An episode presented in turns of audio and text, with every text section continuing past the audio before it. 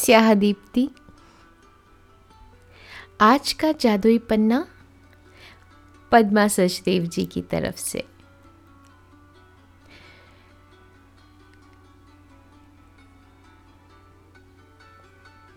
पद्मा सचदेव जी अपनी किताब पद्मा सचदेव की लोकप्रिय कहानियाँ, जो प्रभात प्रकाशन से प्रकाशित हुई है, उसकी भूमिका में खजाने लेके आती हैं। वो मैं आज आपके साथ साझा करती हूँ। कहानियाँ जो कहीं खो गई हैं मेरे नदीम, कहानियाँ जो कहीं खो गई हैं मेरे नदीम, मोहब्बतें जो फना हो गई हैं मेरे नदीम, मोहब्बतें जो फना हो गई हैं मेरे नदीम। जनाब फैज़ साहब की कहानियाँ ज़रूर खो गई होंगी। पर मेरी कहानियाँ साफ़ छुपते भी नहीं, सामने आते भी नहीं कि तर्ज पर थीं।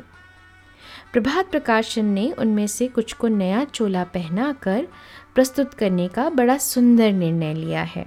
मैं आभारी हूँ। कविता का जहाँ तक सवाल है, उसे कवि नहीं लिखता। कविता का जहाँ तक सवाल है, उसे कवि नहीं लिखता। वह खुद कवि को लिख जाती है।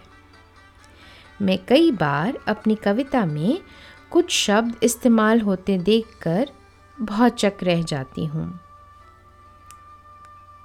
जो न जाने मैंने कब सुने थे।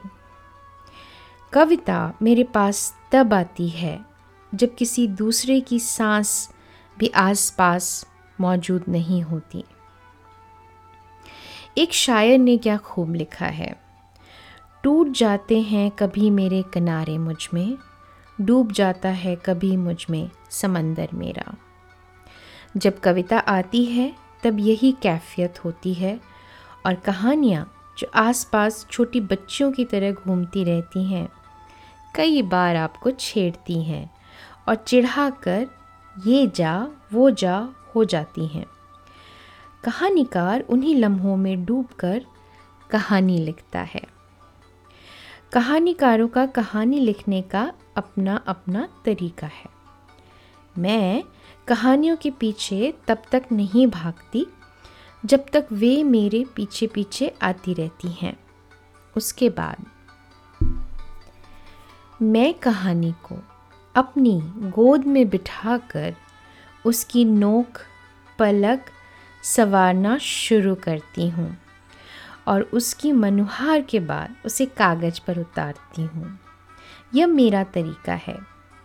मेरी कहानियों के किरदार मुझमें घुल जाते हैं। फिर मैं कहानी लिखती हूँ। अक्सर एक या दो किरदार मेरे देखे भाले होते हैं।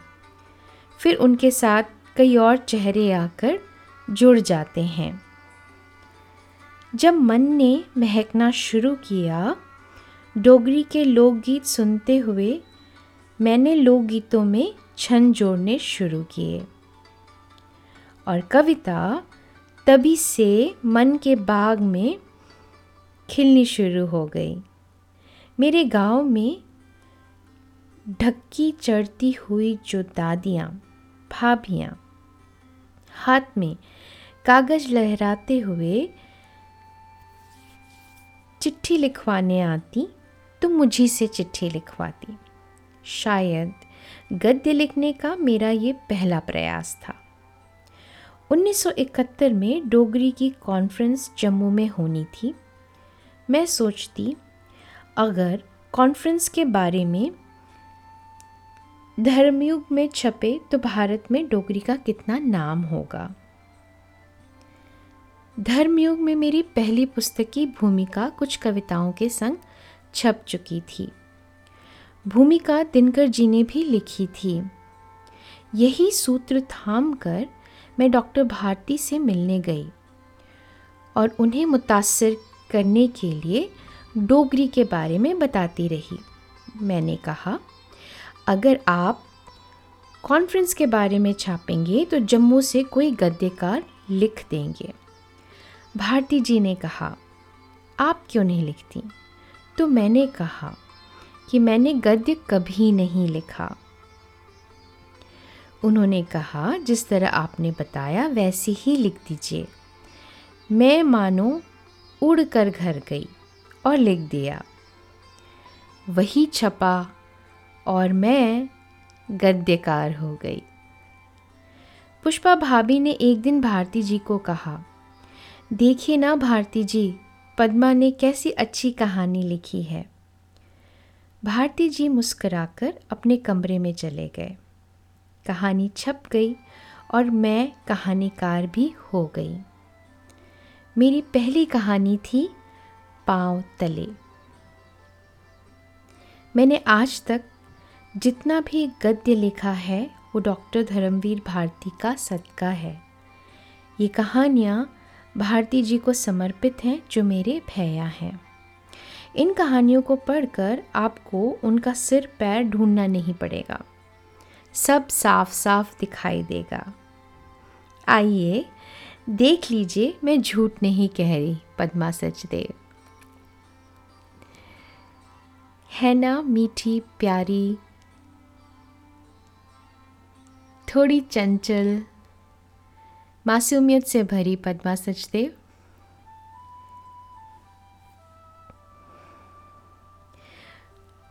उनकी डोगरी की कविताएँ, उनके गीत, उनकी कहानियाँ भी लेकर आएँगे स्याह दीप्ति में। स्याह दीप्ति जादुई पन्ना।